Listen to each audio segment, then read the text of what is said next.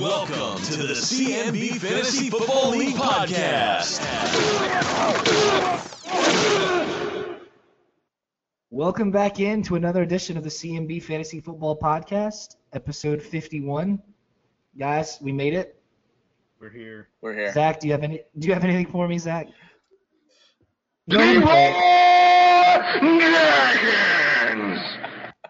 Oh man, this is this is take number four, number three. The, the This take week's edition? the Because take you're before- horrible. The take before Because this you're was really horrible. good. Ross, we No. have not even asked for you to talk yet, so stop. Ross, You don't have to hear ask because I'm here. The, Ross, when the you great one is week- here. Wow. Unbelievable. Can we hang up So- on him already? So many, so many nights, and sleepless nights, and hours of preparation, all ruined by Ross Garrison once again. Ross, how are you? I'm feeling like King James three rings on my left hand. The champ. I'm ready, ready to win it all.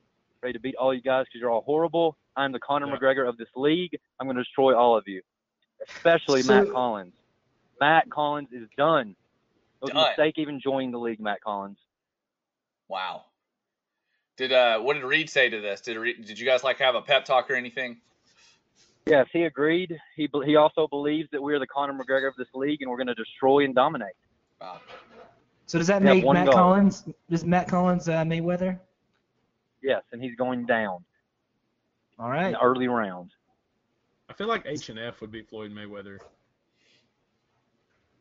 Like No, no. the team that the team that everybody has trouble beating.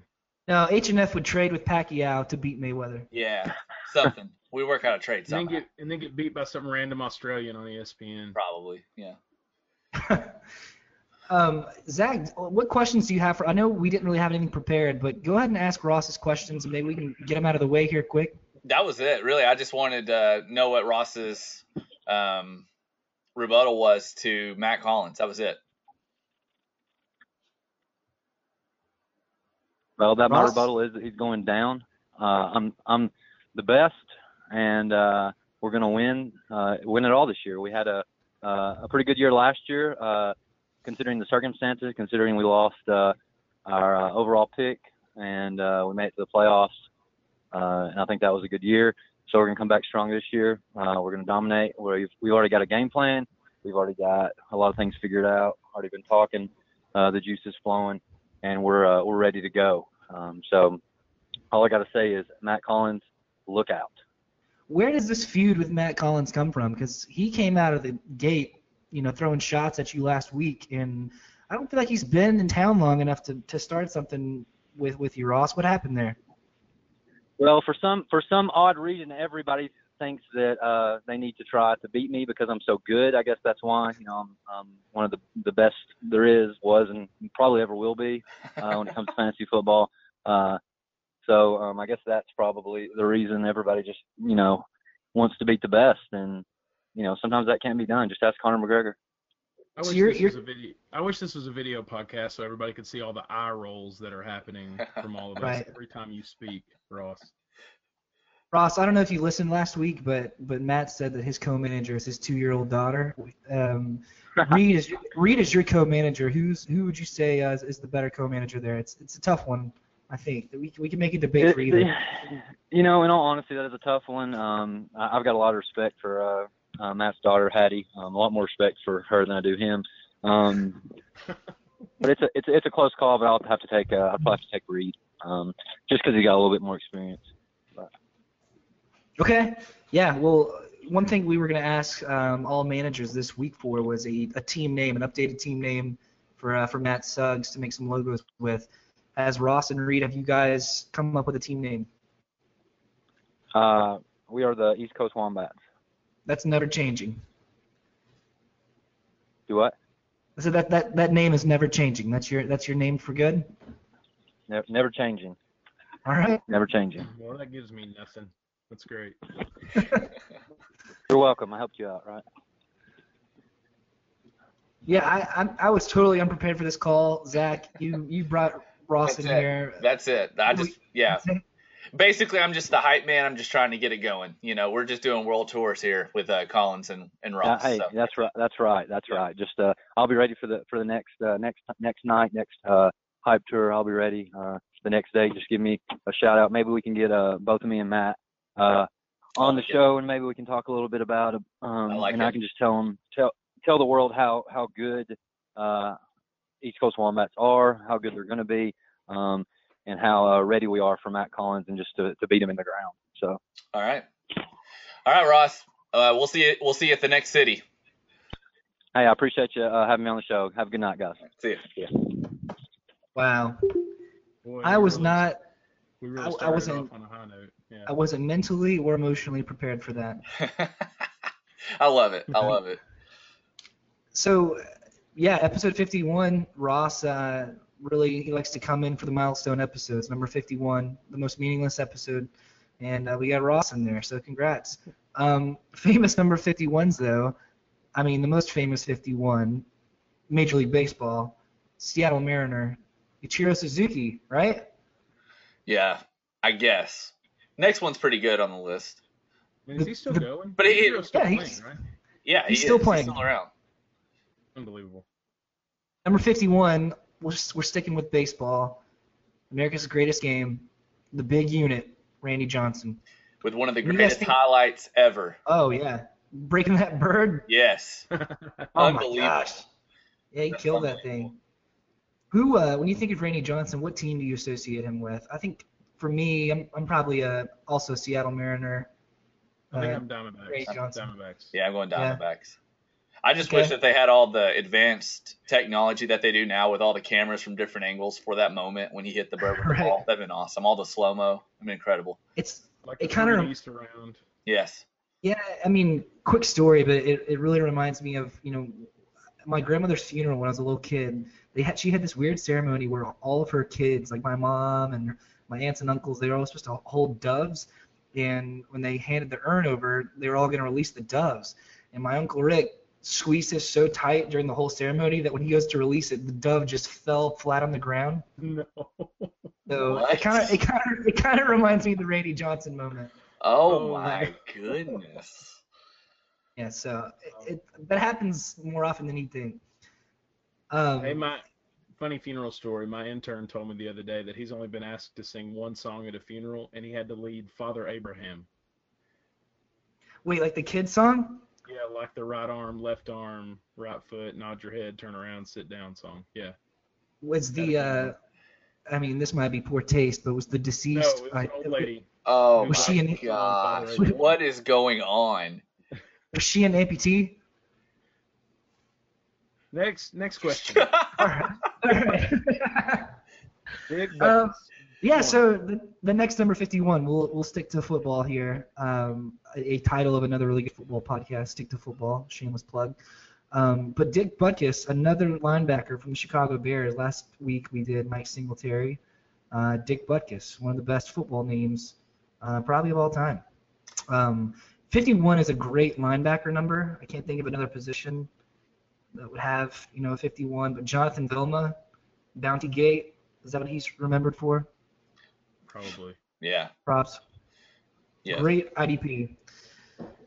Um, great IDP. And speaking of IDPs, and I'm glad we get to finally introduce the real guest this week on the show with us. We were going to wait to call him later, but we might as well bring him in. Whoa, Jay whoa, whoa. Myrick. Whoa, hold up, hold up. It's time for the call of the week. Jay Myrick. Hey, what's up, boy. dude? Oh, Jay, I'm- nothing much. I'd like to I'd like to state for the record, just right off the top, since I've been listening the whole first part of the podcast, that I have never, ever, ever once even thought about Ross Garrison. I don't know what he was thinking about. He literally never comes to my mind. I don't know what he was talking about when he says everybody's trying to beat him. Uh, I just now am finding out who he is. Yeah, I'm I'm sorry you had to you had to experience that, Jay, and, and just sit in the cold. I mean, what did you think of that that opening three minutes? Is he worthy of being a podcast host? Well, I just like to say that it was like, you know, entirely. He likes to talk about how professional he is, but he didn't even wait to get introduced. He just jumped on. Yeah, I don't know. We don't need to dwell on this anymore. What about I like the, it. What about the intro though? Like the one that we had to record over. I mean, I know there were a few of them, but weren't wasn't one of those like gold, like really good that, that you think we should probably keep it? I don't know. I mean, that's up to you guys. Whatever you guys want to do. Just save it for the blooper reel. Yeah, that's so good. Okay. Sorry. Well, Jay, we were gonna we were gonna hold you off until our call of the week. Zach, go ahead and play it. Oh yeah, sorry. It's time for the call of the week. But instead, let's just keep you on for the entire podcast. Do you have time? yeah, absolutely. All right, awesome. So we- we just ran through the 51s. Um, now is the time where we give some uh, some news around the league, around the CMB Fantasy Football League. Zach. Let's take a trip around the league. This All is where bites. oh all the sound bites. This is where we we give some news around the uh, CMB Fantasy Football League. Uh, as I mentioned to Ross, Matt, uh, per usual, is making uh, logos for all of the teams um, in our league, and so we need new names. Um, if, if anyone's changing names, make sure you give your final name to uh, to Matt. Um, hopefully this week. Um, he's going to start creating some new ones soon. Um, Matt, any uh, any caveats or anything you'd like to deliver there? I think he had to step away for just a second though, but just be sure to post it on the uh, Sure. Facebook page when you get a chance. We'll we'll put something about this uh, podcast, and you guys can put it in the comments if you're changing your name. Otherwise, we'll just uh, assume that you're keeping the same name. Yeah, yeah, absolutely. Um, another big thing to, to remember for this week, seeing as the pre-draft meeting is in eight days. Zach, that's right, eight days, right? Yes, eight days. Completely virtual this year. Um, we're all meeting on GoToMeeting. Yeah, Um, so yeah, I just want to talk about that real quick and be sure to go to gotomeeting.com if you guys are going to plan on, um, I guess, using your webcam because that's we can all see each other when we're doing the podcast and um, just go on there and test your system. Hopefully, they have a link for that. I'll post it if I can find it. Um, otherwise, there will be a phone number that you will call and you can, you know, listen in and contribute to the conversation as well. So there's really no reason for anybody to be missing uh, this pre-draft meeting. If for some reason somebody does miss the pre-draft meeting, uh, they will be put in a separate pool uh, for the draft order process. So everybody that's put forth the effort to be there um, will be in a separate pool from the, the people that don't put forth the attempt. So Well, I mean, the second pool, but Zach, also remember the wheel of punishment. oh, do, so we are going to do the Wheel of Oh, yeah. punishment if they don't show That up. definitely deserves some punishment. Yeah, I Yeah, like we- the, the wheel is coming back. I like it. I like it for sure.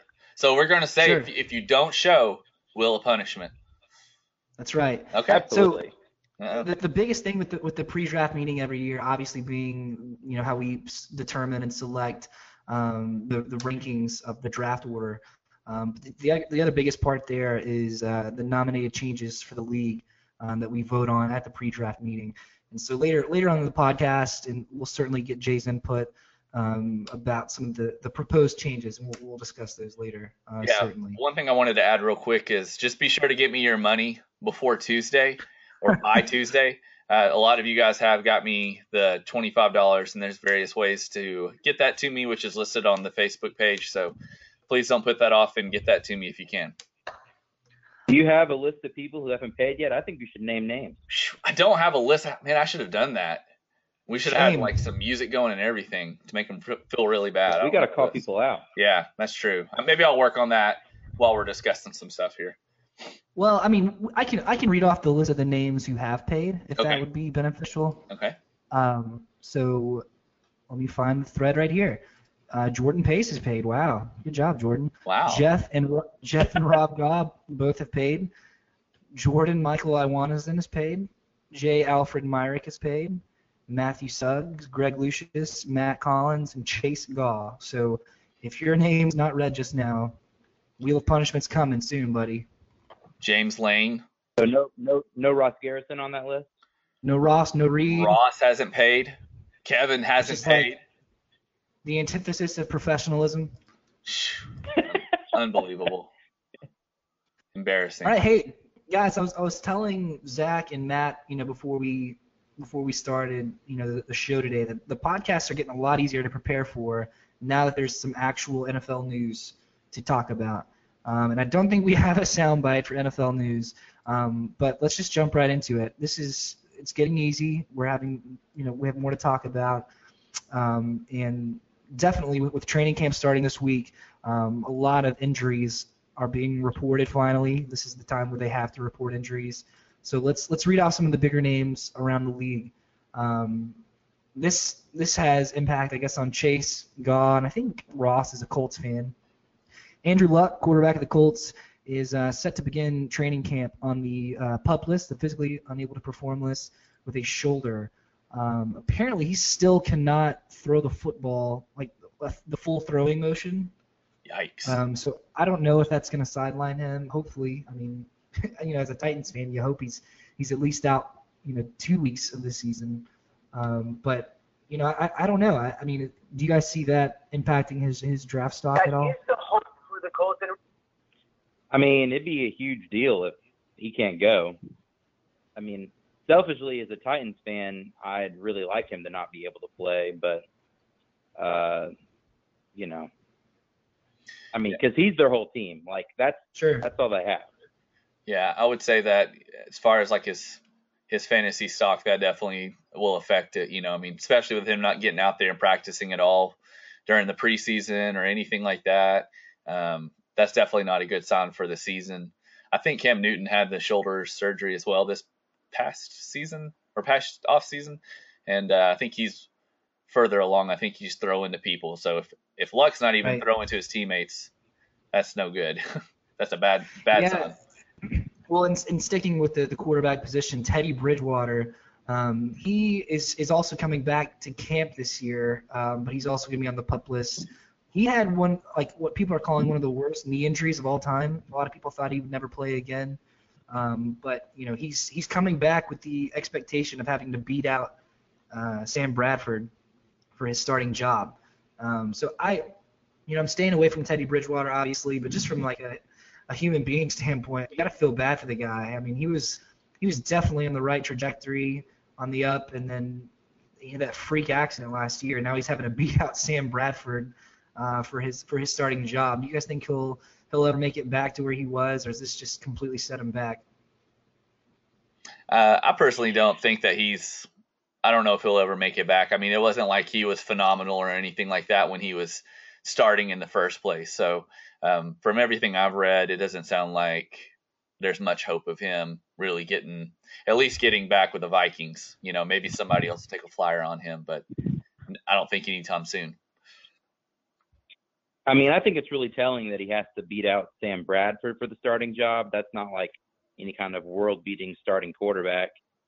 Right. Um, but I mean, you're right. I mean, it does really, really. I do feel really bad for the guy. I mean, that's. I mean, you're going from. I don't know. I don't. I thought he actually had a pretty good rookie season, and then coming into last year, everything just fell apart, and now he may not even play again. I mean, you definitely feel bad for him, but I mean, the Sure. fact that they're not even sure that you know he can beat out Sam Bradford for a starting job doesn't look good. And I think you're right. I think that he's going to probably, if he has another shot of redemption, it's probably going to be for another team.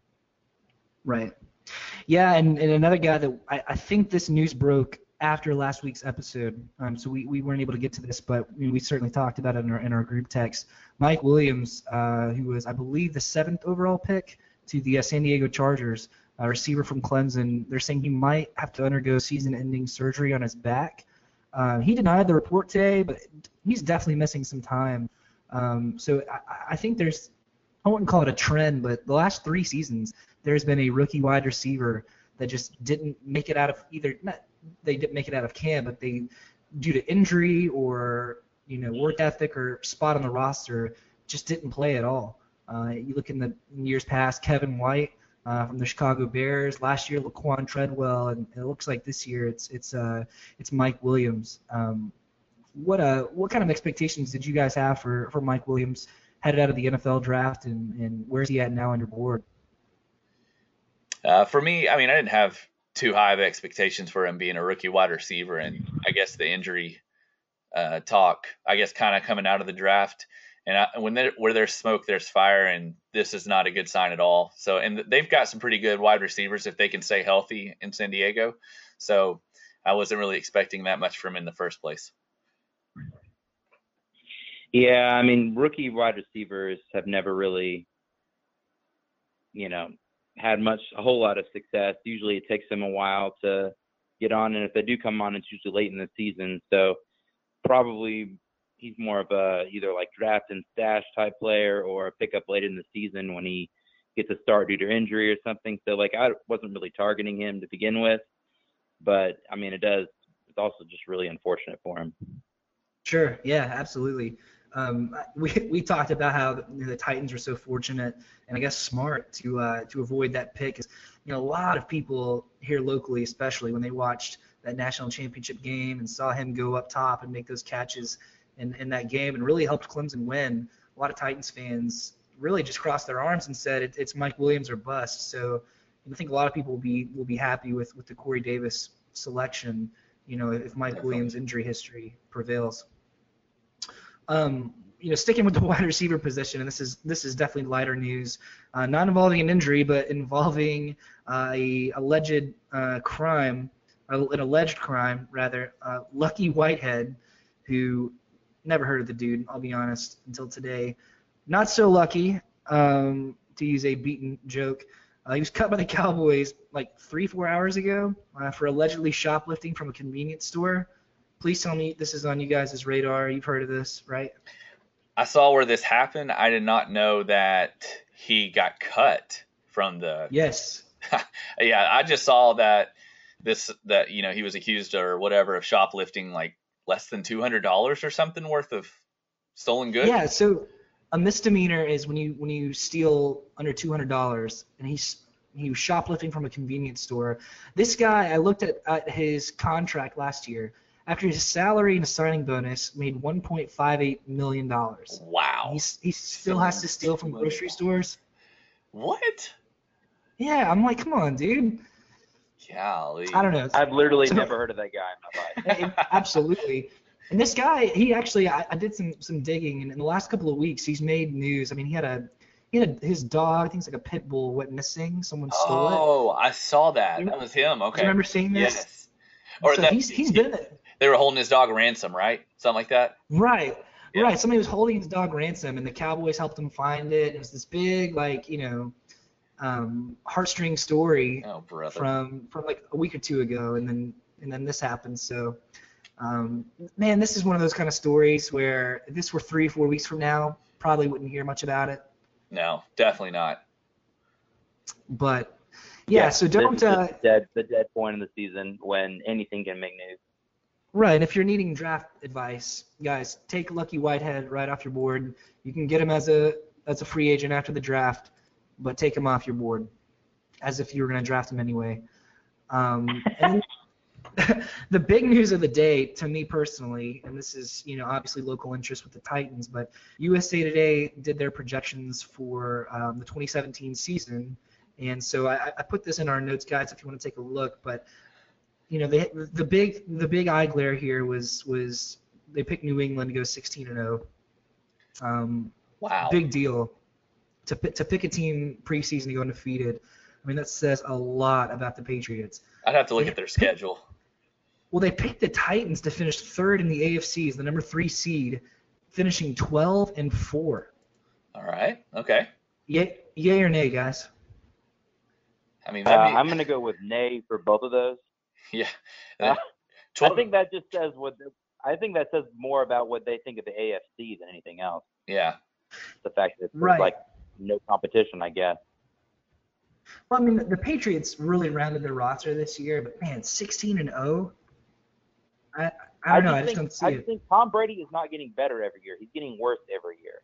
So I- I don't understand how they're going to go 16 and 0 now. What, what I would love to see is the first game of the season, that Thursday night game, Patriots host the Chiefs.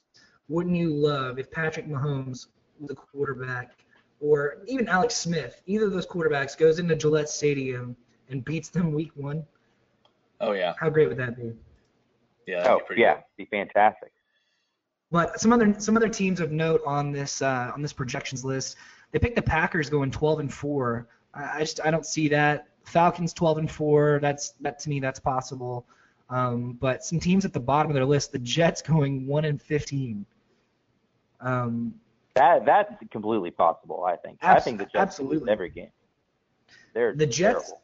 the Jets are pulling a Jake Standifer circa 2016. They have completely gone full fire sale mode. They have cut, you know, we talked about this last week. They cut so many players from their team, guys who had, you know, pretty uh, lofty contracts. You know, dumped them in uh, in free agency, and they're kind of starting over. So, I think they're uh, they're they're trying to to uh, tank for a quarterback, and who could blame them? Yeah. Although I do think it's kind of a bummer. Like I don't. I hope that it doesn't start a trend of like NFL teams like tanking early. You know, like I get tanking like maybe towards the like back end of the season. You're like, well, we're gonna start, you know, our backup quarterback to see how good he is if we have nothing to play for or whatever. But like tanking before the season even starts, I think could like you could end up with like a bad trend of like three or four worst teams just like don't even try to compete every year and I don't know, that just seems less fun to me. I I like it when everybody at least from the beginning, you know, tries to win. Sure. Yeah, yeah, and this kind of leads us into the discussion topics. Sorry, Jay, there's no uh, there's no sound bump there, but um, teams that have gone all in. Wow. All right, maybe we do have one. There we go. I think we have one now. Um, perfect. Jay was talking about teams that, that are going all in to win. I, I, three teams come to mind, and those are teams that have tried to drastically improve their running back room. So I have a, I have a question for you guys. Of these three teams I'm about to mention, which running back room is too crowded? Okay. Um, so there's there's three teams I want to I want to talk about: the New Orleans Saints, um, the Mhm. New England the New England Patriots, and the Seattle Seahawks. Um, and I'll, I'll run through their running back room. We'll kind of go one by one here, All and you just let me know if it's you let me know if it's too crowded or not. And obviously, the too crowded part, you know, that makes sense. What I mean by not crowded is, does this running back room need every single piece? If that makes sense. What I'm asking. So in Seattle, recently signed Eddie Lacy, big boy from uh, from Alabama, played in Green Bay. Uh, Thomas Rawls, who's kind of been injury riddled throughout his career. C.J. Procise, who really came on last year, and Alex Collins.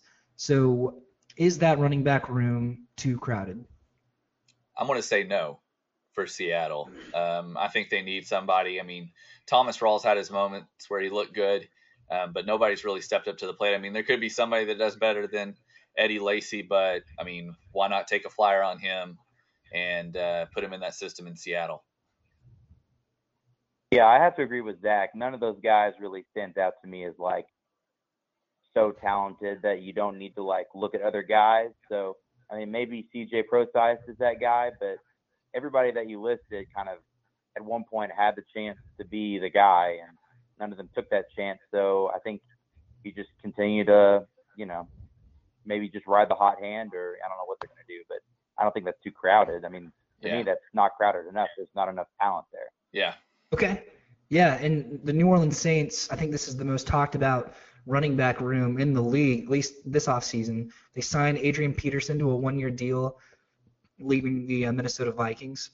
Mark Ingram, uh, former Heisman winner, I think he might be in the last year of his deal.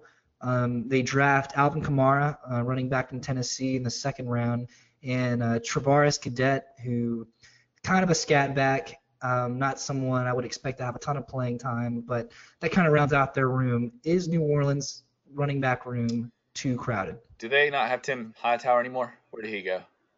He went to uh, was it San Francisco?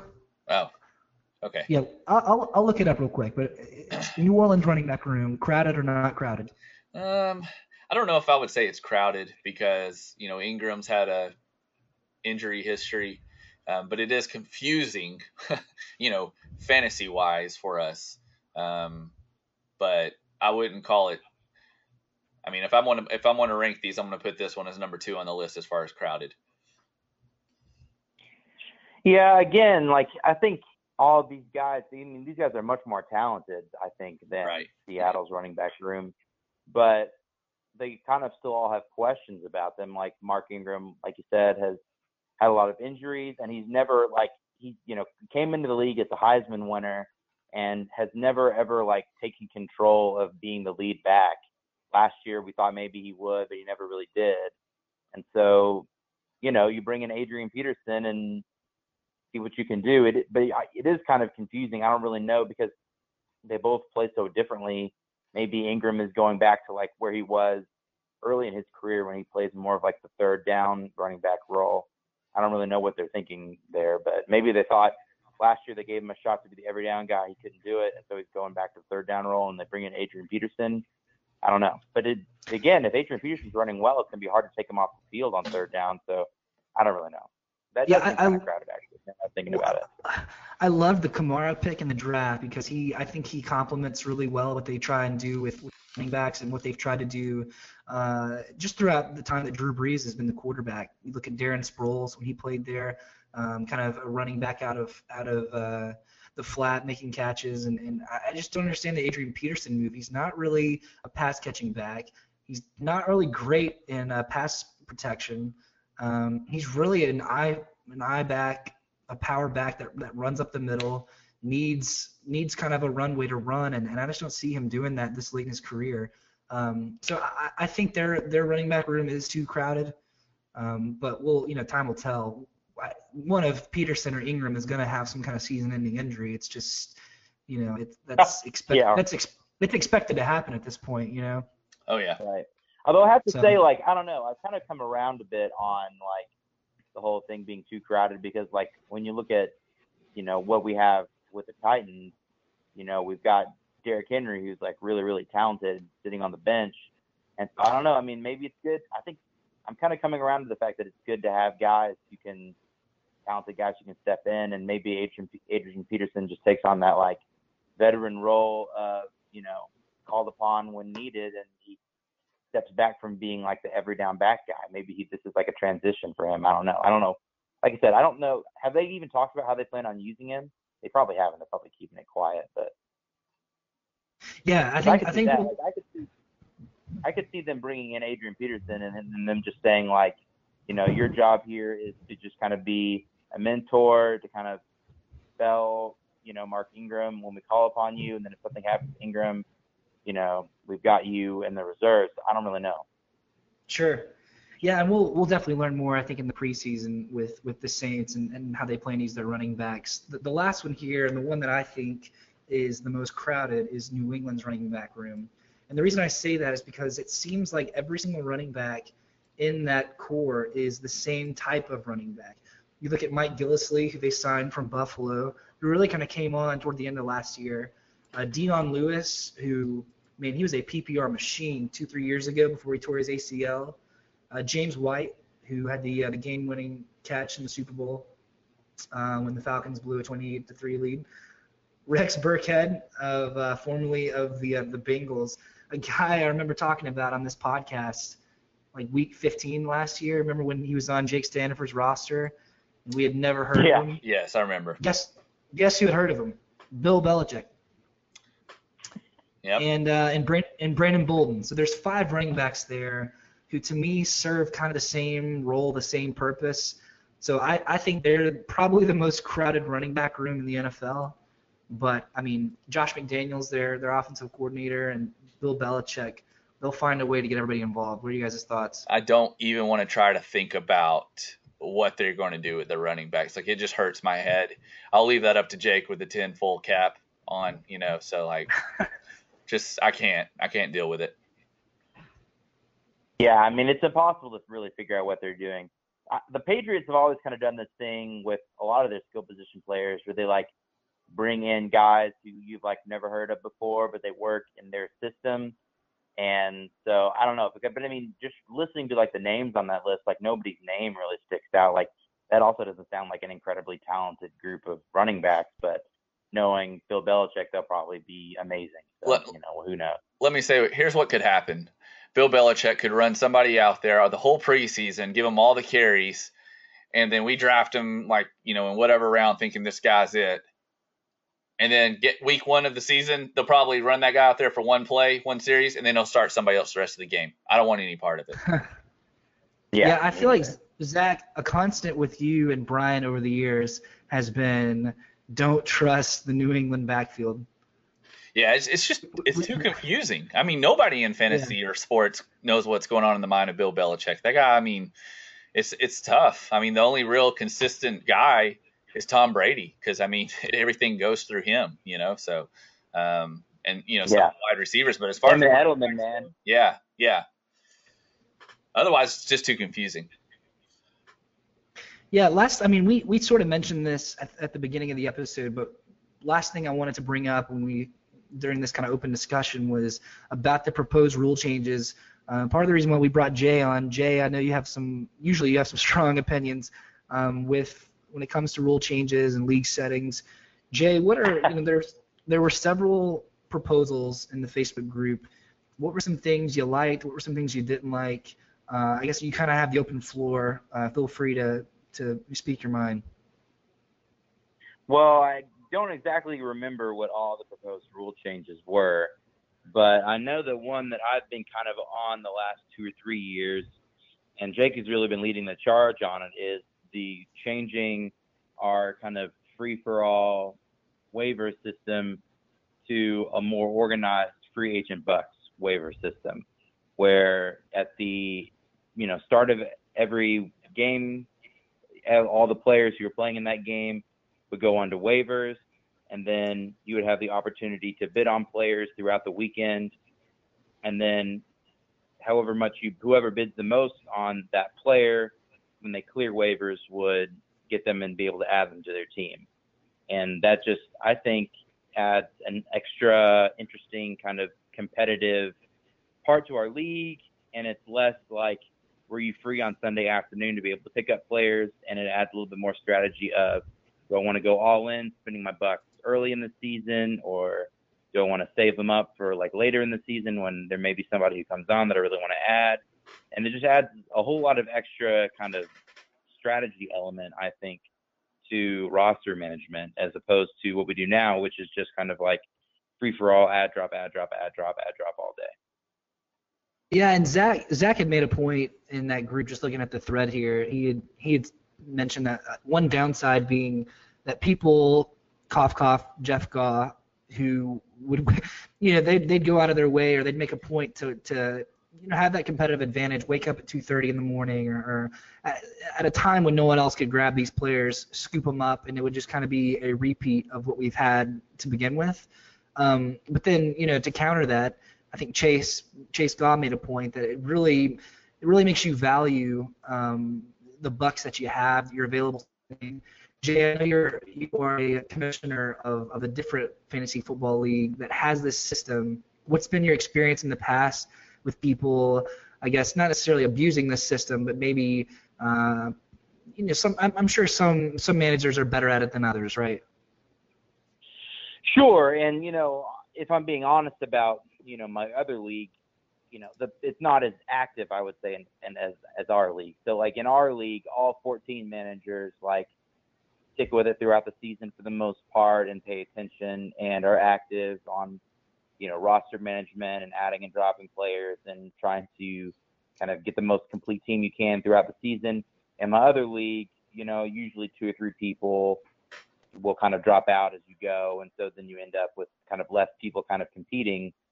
Um, so that being said, you know, I'm sure our league the experience would be a little bit different. But um, what happens is, you know, in my league, usually what what happens is at the very beginning of the season, there's always like two or three guys who you never really expected to do anything or that nobody drafted, but come out and just blow up in the first two or three weeks of the season. And so then those guys, people will spend like a large portion of the bucks that they have to get them. So uh, the I don't I don't know how familiar everybody in the league is with this kind of you know waiver system. I think everybody knows how traditional waivers work, where you know uh, all the players, you know, as soon as their whatever game they're playing in kicks off, they go into waivers, and then nobody can add them or drop them until they clear waivers on whatever day the commissioner sets it. Usually it's like Monday or Tuesday. Usually it's Tuesday or Wednesday actually. And so then, and then in traditional waiver system, it goes with like based on where you are in waiver priority. If you're like the number have a number one priority, then you you can get whoever you want to get. And if you have like in our league number 14 priority, then that means that if you want to get a player and but anybody else in the league goes to get that player, then you're kind of out of luck because you had the last place priority. So what the free agent bucks does is it kind of changes that dynamic to saying now everybody every week is kind of on the same playing field where everybody has the same amount of free agent bucks. So everybody gets like 100 free agent bucks to start the season, and then you kind of have to decide for yourself or with your co-manager how what is your strategy going to be? Like, are you going to go all in on a player who goes big the first week, which may be a good strategy because if that guy continues to do well throughout the season, then you basically paid for a guy who maybe you would have drafted like in the first five rounds who ends up being a stellar player. Or, you know, it could fire back at you and that guy could have just been a one week wonder type player. Or if you decide to save your bucks, um, you can just try to pick up a few people here and there, but lose out on some of the like big name waiver adds each week. So my experience uh, in the league has been that usually the first couple of weeks there'll be a lot of money spent on free agency because you don't really know how all the rosters are going to shake out. Like Zach was saying, a lot of times coaches will do weird things in the preseason to kind of keep what their true intentions are a mystery. But then once the season actually starts, it comes like people's roles become more defined, and so then a lot of free agent gets bucks get spent then. And then usually what happens is like throughout the season, as people get injured, people will spend a lot of free agent bucks trying to get you know backups to players and things like that. So that's where it really comes in. Like if you don't have the backup player, then you know that guy, whoever that guy is, become you know if somebody gets hurt mid game, then everybody is bidding you know whoever still has money is bidding big money on trying to get, you know, the backup player who came in and scored a touchdown and could potentially start for a couple of weeks. So that's usually how it goes. Wow, that was about as long as OJ's testimony at his parole hearing. Well done, Jay. that was very no, it was very elaborate. I should have, I should have read it that way, but that was very elaborate. I think yeah. I like I like that idea, and I like I like it in that I like test driving cars first, where I'd like to, to try it out. But really, the only way to do it is just to go all in and do it for one season. Um, but the only thing is, as we know with this league, it'll be really hard to get that passed. Um, this, you know, not even just this year, but ever. And I, I don't know why that is, um, but it's gonna take. I think it's gonna take a lot of lobbying from Jake to get that one passed. Would you guys agree? Yeah, I, I think I wish you could test drive it like you said. I wish we could just do like a dummy league or something like that and just, you know, just give it a shot and see how it goes. From what I understand is is this right, Jay? You may have already said this, but when you put a bid in, like say you bid, you know, 30 for some guy and say I bid 70, well the winning bid is not 31 because my max bid was 70. I spend all $70 because that that was my max bid. Is that right? Right. Yeah, that's right. But but I wouldn't lose thirty dollars. So like if you right. lose that on your bid, you get back. Yeah, yeah. So that's kind of crazy, you know. But I mean, I understand that point. Um, can you see what other people bid? Like, can you see how bad you overpaid for somebody? Oh yeah, yeah. You when it, oh, after it clears, you see everybody who everybody who bid on the player and how much they bid. Oh wow, yeah. So I mean, I think it sounds fun, and um, there's definitely definitely pros and cons to it. I think the main thing is for me is just that we have no idea what we're doing as a group. Um, and then if somebody was to like spend all their money on waivers, you know, like you're saying on the first two weeks, blow all your money, then basically that person doesn't have a fight for the people that save their money. And then the people that save their money could get people super cheap and have a huge advantage. You know, I'm just playing devil's advocate. Well, no, I mean that's definitely true. I mean, you kind of like, and and honestly, like going into it, you kind of have to get a feel for your league. So like when we first instituted this in my other league, well, we've been doing it ever since that league started, like three or four years ago. We've done it every year. But the first year, it was kind of, you know, everybody kind of has to get a feeling for like, what is the typical bid on, you know, a guy who's, who, you know, let's say like a running back gets injured. Like let's say this is a bad example because uh, Derrick Henry will definitely get drafted. But let's just say, for instance, that Derrick Henry didn't get drafted. Then if DeMarco Murray goes down in the game, well, you can't just go up and go out and pick up Derrick Henry because the game's already started, so he's on waivers. And so then you kind of have to figure out, you know, if DeMarco Murray is going to be out for like two weeks, you know, how much value is it in getting an every down starter, but he's only going to play for two weeks? You know what I mean? Yeah. And so you kind of have to factor that in to like, well, you know, I could blow my budget on Derrick Henry, who's going to be amazing for two weeks, but then I won't have any opportunity to do anything else. And so, uh, to to be honest, like what happens in our league typically, like for a top tier, big budget, you know, player like that, where you're coming in and you're going to get at least a couple weeks of starting from them, we'll usually bid like around forty dollars. So it's like a little less than half of our money. If Derrick, if DeMarco Murray like went down with a season-ending potentially injury, and you're bidding on Derrick Henry to get him for the rest of the season, and it's only like halfway through the season, I would put all of my money. I would bet all of my money Yeah. because that's the kind of opportunity that you don't get, you know, in free agency with players. So you kind of have to figure out what the value is for you. And the other thing too is like, I mean, you can still add and drop people if you don't have money. Like you can put in, you know, like zero dollar bid. It's just Right. that if anybody else bids on a player, then they would get him. So it's Yeah. not like you can't make changes to your roster. It's just, you know, after you spend all of your money, then you know you kind of don't have the opportunity to, to bid on like whoever the two or three. Because usually each week there's not like a ton of players that everybody's looking to go out and get. And in our league, it would actually be really, really interesting because we have the IDP element too. So like in my other league, we don't have IDPs, and so you know that adds like a whole extra pool of like players that you need to consider how much we're going to bid on this player or not. And so I mean, I think you know I'm not even though I've like done this for four or five years in my other league, I still don't think I would have like a huge advantage coming into it with our league just because the IDP element is such a big mystery as well. So I think it'd be fun for our league to, you know, experiment and try. And if we don't like it, we can take it out next year. But, you know, I, but the thing that I really like about it, I'll just keep going back to is it adds an, our league to me is all about strategy and competitiveness.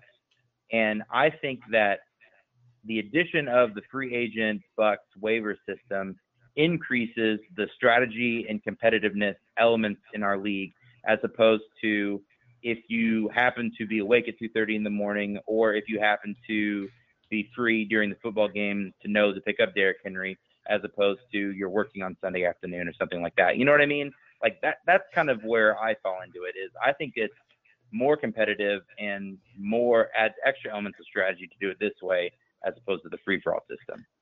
Jay, last question. Did you murder Nicole Brown Sis- Simpson and Ronald Goldman? I'm- yeah, just- I know. I've I talked feel for like a long time. This would be like longest Yeah. podcast interview ever. No, But- no, No. this is this this has been really really good. Well, all hey- jokes aside. Well, I just feel like as all the all the times we've talked about this on the podcast, I don't think it's ever been like adequately explained about how the system works and Yeah. you know And that that's the point of this. I want people to listen to this before we get together for the pre-draft. So I'm really going to push for everybody to listen to it. Um, you know, to listen to what you're saying about this because I really don't want the pre-draft meeting to take a long time and then for people to ha- have to make a decision right there on the spot. This will give them a chance to at least weigh um, pros and cons, you know, about it. What do you got, Suggs? Yeah, because the good thing for me is um, I feel like after listening to what you have to say that I'll be a kid on training wheels and you'll be like on the 10 speed bike and we'll be trying to race. And um, so it's good to have all the details before we go into it. Yeah. Because I still feel completely inadequate The, to compete with you on this new waiver system. And to me, if I'm Jake, and this is kind of his, uh, this is his proposal. If I'm arguing this, you know, eight days from now at the pre-draft meeting, and I have people like Jay and Jacob and Chase Gaw, people who have publicly advocated for this, my two biggest sales pitches would be what what Jay mentioned earlier, that it, it kind of forces the rest of the league to be I wouldn't say conservative, but yeah, I mean you have to you have to be better at budgeting who you'd like to have, and it prevents what it does is it prevents what we've had in the past of kind of an add drop league where you pick up Tim Hightower, let him sit on your bench for two weeks, you decide, oh, he's not really even that good, and then you drop him, and you, you don't have to suffer really any consequence for that. So I, I, I like it for that element. Or you don't gobble up guys to keep other people from getting them. Exactly. Well, you still could gobble. The- The main the main problem I have with this is that I just feel like it can be manipulated. And I've played in other leagues where they have waiver systems, And trust me when I say people are going to wake up at 2:30. I mean, if it happens in our league right now with hardly no waivers for the most part, it's going to happen in this one. Like it's going to be it's going to take the competitiveness to another level in my opinion. I just think that's going to happen. I am not going to wake up at 2:30. Like if you want to win that bet, well, you're go not for gonna it. have, but- well, you're not going to have to wake up at 2:30. That, that that's the whole point. is Ah, instead of you you bid on your players, so you put in like if you have a guy that you're interested in, you put in like a one dollar bid on them or a zero dollar bid on them, you know, and then if you have you can get them if nobody else claimed them. So like if even if you put in like if you're interested in a guy and you don't like e- if like if we take out the element of like the big name free agents each week, which are like kind of separate things where like you're trying to budget and bid, but you just like need to do some roster management. You need to pick up a quarterback or, you know, you need to pick up a defensive back or something. And you can put in like a one dollar or zero dollar bid on that player. You don't have to get up at two thirty in the morning. Yeah, that I- makes that, that makes all the difference in the world. I, still think people are going to wake up at 2:30 in the morning. It's going to happen. But why? I mean, I don't under, I don't understand that. Like, wh- why do you think they need to get up at two thirty in the morning, today? They're still going to. I don't know. It's just going to happen. well, the person the person who bids at at 9:30 in the morning, it's it's still a bid, you know. So it doesn't matter what time the You know first what would solve all of bidding. this is if Yahoo would let us choose the time that players come off of waivers instead of doing it whenever you know uh, whenever they want to with their systems. They should give that to the Right. the settings. That's all they got to do. That's not too much to ask. Right. Because I mean, the only advantage you get for waking up at two thirty in the morning is after players come off of waivers, you don't have to spend any free agent bucks to add and drop.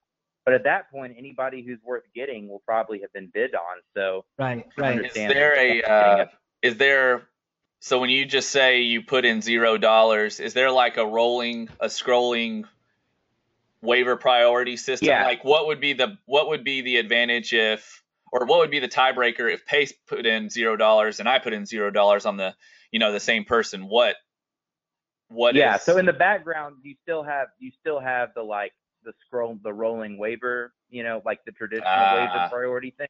that's where people And that's the wake up. tiebreaker if people Yeah, that's the tiebreaker if people bid the same amount of money gotcha. as Yeah. well. But that almost that almost never happens. And I also say too, like to Sug's point about like, you know, worrying about being outsmarted or whatever. Like, in in my league, people almost never run out of money at the end of the season. Like, there's very few people who run out of money by the time it's over. So, and maybe that's just the way that we play. We play more conservative by like conserving money. You know, What's your waiting budget? for that guy to get hurt at the end of the season. Hundred bucks. Okay. Do you think that we would need to increase it since we have IDPs, we have more players than your typical? No, I don't think we need to increase it. I think it would just be, you know, the overall how much you bid on a play. I mean, it would our league would come up with our own like what ends up being the amount of money that players go for. You know what I mean? Like, I think 100 is funny. So so what happens if here's a hypothetical? What happens if you know Chris Johnson has one week where he goes on a tear? He's you know David Johnson's injured. Chris Johnson's the guy. He's in our free agency. Me being a huge Titans fan, you know, in 2009, nostalgia kicks in. I'm like, man, I really want CJ2K. So I I, put, I start the bid at five bucks. Zach knows that I'm a little biased and I love CJ, so he he does he has no interest in signing CJ, so he keeps moving the bid up. Oh, the, it's a it's a blind it's a blind auction. You only bid one time, so you can't see Okay. what other people have bid. So it's not like Yeah. eBay. It's not like eBay where you can be the seller and No. play games with No. people. No, no, No, no. you put in a bid, put in a one-time bid, or you know, you can keep changing it. Like if you start off and you say like you get really excited about CJ, and so you're like, I'm going to bid seventy dollars on it because I really, really want him. And then on Monday morning, let's say the waivers clear Tuesday, I think that's when they usually clear. And on Monday morning, you think about it and you're like, I don't really want to bid seventy dollars. You can change your bid. So, like you could go back in and say, I really would rather bid forty dollars, something like that. That makes perfect sense. but nobody else but nobody else can see it so it's a Right. blind auction so what happens is on tuesday at 2.30 in the morning or whatever it is then the system will automatically go through and see how much everybody bid and then give cj to whoever bid the highest Yeah, this man, this really helps. I think this this you know to whoever's going to listen to this podcast ahead of the pre-draft meeting in eight days on August the first, right, Zach? Correct. whoever listens to this podcast and kind of gets a better idea of that, um, you know, league change, that proposal. Uh, I, I think that's a lot of help, Jay. I really appreciate it. It's my pleasure, guys. Yeah, hey, stick stick around real quick. The tweet of the week, Zach. I know you have something prepared here. Tweet of the week. One of my absolute favorite Twitter accounts is this account called Old Takes Exposed, uh, freezing cold takes. So what they do is they take tweets from years past, months past, and it's just these awful takes or tweets rather with content that should have stood the test of time, but you know whether it was a couple of years later, a couple of months later, is completely wrong. Uh, they always have Skip Bayless tweets on here, all kinds of stuff. Um, so we saw in the news last week, head coach of Ole Miss, Hugh Freeze, um, resigned, or I guess was forced out over really just a litany of uh, off the field um, issues. I mean, he had so many recruiting scandals and violations, paying uh, players time to school there. I mean, all kinds of terrible things with, with recruiting violations, but none worse than last week when it was revealed that he used his uh, school given cell phone to call, uh, let's call it an escorting service, and forgot to delete the call. Forgot to delete the call, and so uh, yeah, Hugh Freeze no longer the head coach of uh, of Ole Miss. But this tweet is from Hugh Freeze at Coach Hugh Freeze. This was dated February 1st, 2013, and this was at the, the very start of all of the rumors and allegations of uh, Ole Miss and their recruiting violations. Hugh Freeze tweeted, "If you have facts about a violation, send it to compliance at olemiss.edu. If not, please do not slander these young men or insult their family." Signed, Coach Hugh Freeze. Um, So perfect. I love that stuff. That that story to me is just awful. Um, you know, this this guy was was recruiting kids on his character, how he was kind of the the Southern Baptist preacher who was holier than thou, and so when this stuff kind of comes out, man, you just you hope this is his humble pie. The thing that throws me off is all the stuff about Houston Nutt possibly like it's a conspiracy. Like he's the one that's bringing all this stuff to light because he's bitter that he lost his job. Have you heard all this? Oh, he has to be because I mean Houston Nutt was the, the previous head coach who, or was he the previous previous head coach? I thought you Who- said previous head coach. It really threw me off. Well, I mean that too. Have you seen the guy? No, he he was he was the guy who they threw under. He was the the bus guy. They threw him under the bus, rubbed his face in the mud, and you know Hugh Freeze was was passing all the blame off on on Houston Nutt when you know in the end he was vindicated last week. So man, it's hard to to think of anybody else who would have done this. Can you blame him? Yeah, I, I mean, you had to kind of. This whole thing like doesn't surprise me at all because the whole thing of like Ole Miss coming out of nowhere and all of a sudden signing like top five recruiting classes was always really really fishy. So this is just like you know how it happened, I guess. Yeah, and I feel like we've had kind of a theme of this episode has been embarrassing stories, whether it's Hugh Freeze or Lucky Whitehead, uh, the Cowboys receiver who got cut today for shoplifting back in June. Um, I like this theme of embarrassment, guys. Um, I, I have something prepared for myself, but can you guys think of a personal story of embarrassment involving you know your fantasy or real life sporting career what um what comes to mind? Zach do you have anything? I don't have one that is fantasy related, um, but in real life, I do remember in eighth grade I was on the basketball team, and I was so I was so embarrassed by this. Um, now looking back on it, it's funny, but I got in the game and got the ball, and the, the, the time was running out or whatever, and so I just you know heaved it full court shot, just threw it all the way down on the other side of the gym. Well, one of the cheerleaders, that's where they lined up down that way. And uh, it was right about the time that you know she put her arms both up in the air saying you know go whatever. And it nailed her right in the stomach right i mean i threw that ball pretty hard and it just it, it nailed her and she was done. She didn't even come like to the next game after that. She was like she was on injured reserve after that i felt really really bad So yeah, She was on the she was on the pup list. yeah, she she she was definitely on the pup list after that. Matt, what do you got? Um, I mean, I don't, I don't know how you, maybe you have one. I don't know about embarrassing fantasy football stories, but um, I didn't play a lot of organized sports, so the only probably embarrassing story I have is actually the one moment that I made a buzzer beater in basketball. Um, I was playing church league basketball. I was in 10th grade. Um, I had a similar figure as to what I have now. Um, Perfect. and and when you were short a player, or when you had an extra player in church league, the other team got to pick who played the third quarter. So I played the second quarter, and then the coach was extremely smart, so he had me play the third quarter as well, and knew I couldn't run up and down the court. So I was so exhausted that um, I couldn't make it down the court. So I was just camping out, exhausted at the three-point line the ball trickled to my feet. I picked it up and made a buzzer beater. And um, so, in my embarrassment, was a celebratory moment. But uh, it was A legend are made. I was That's not, awesome. I was not prepared to um, to play two quarters of basketball, for sure. Jay, I uh, I- hope yours involves a certain IDP that you selected a couple of years ago in the draft in our fantasy football league, but I'll let you take the floor. Uh, I don't know what you're referring to, Pace. Uh, Elvis, so Elvis, Elvis Dumervil. so uh, my fantasy football league uh, story is I don't know.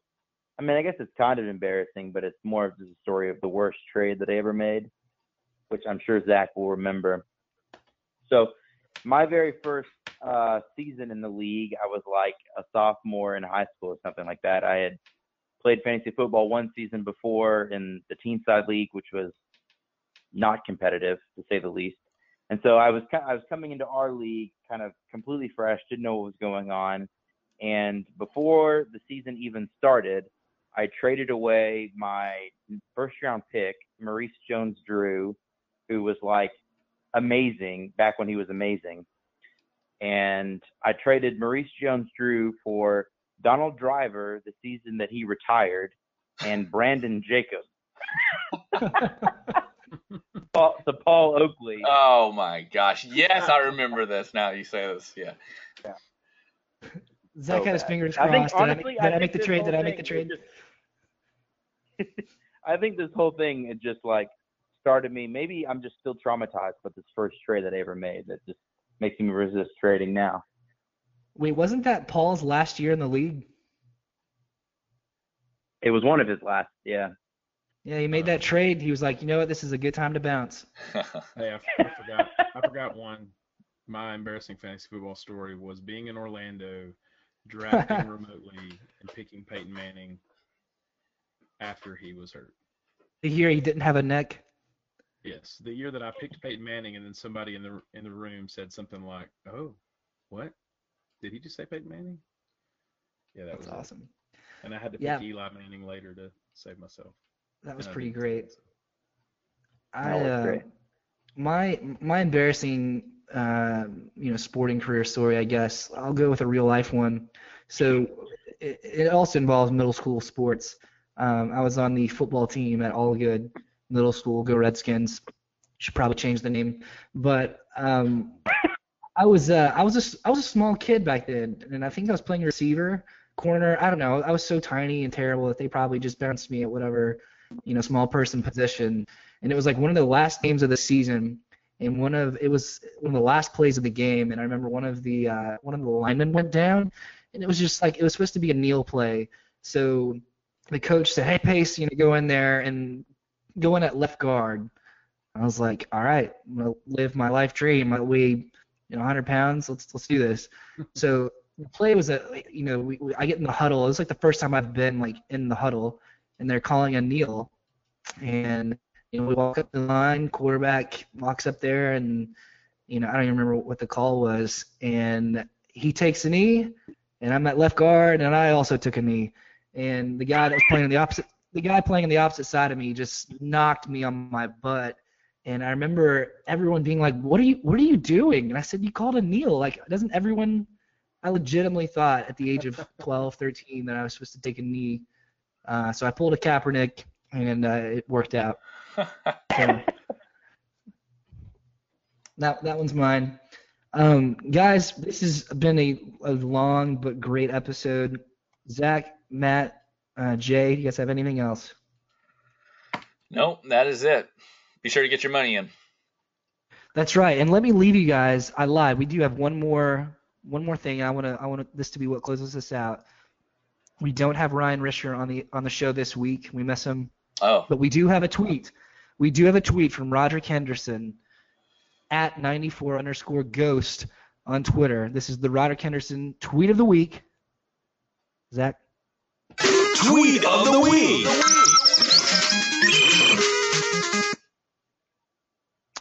Roderick Henderson says nine hours ago today, July 24th, don't ever wait for something to happen.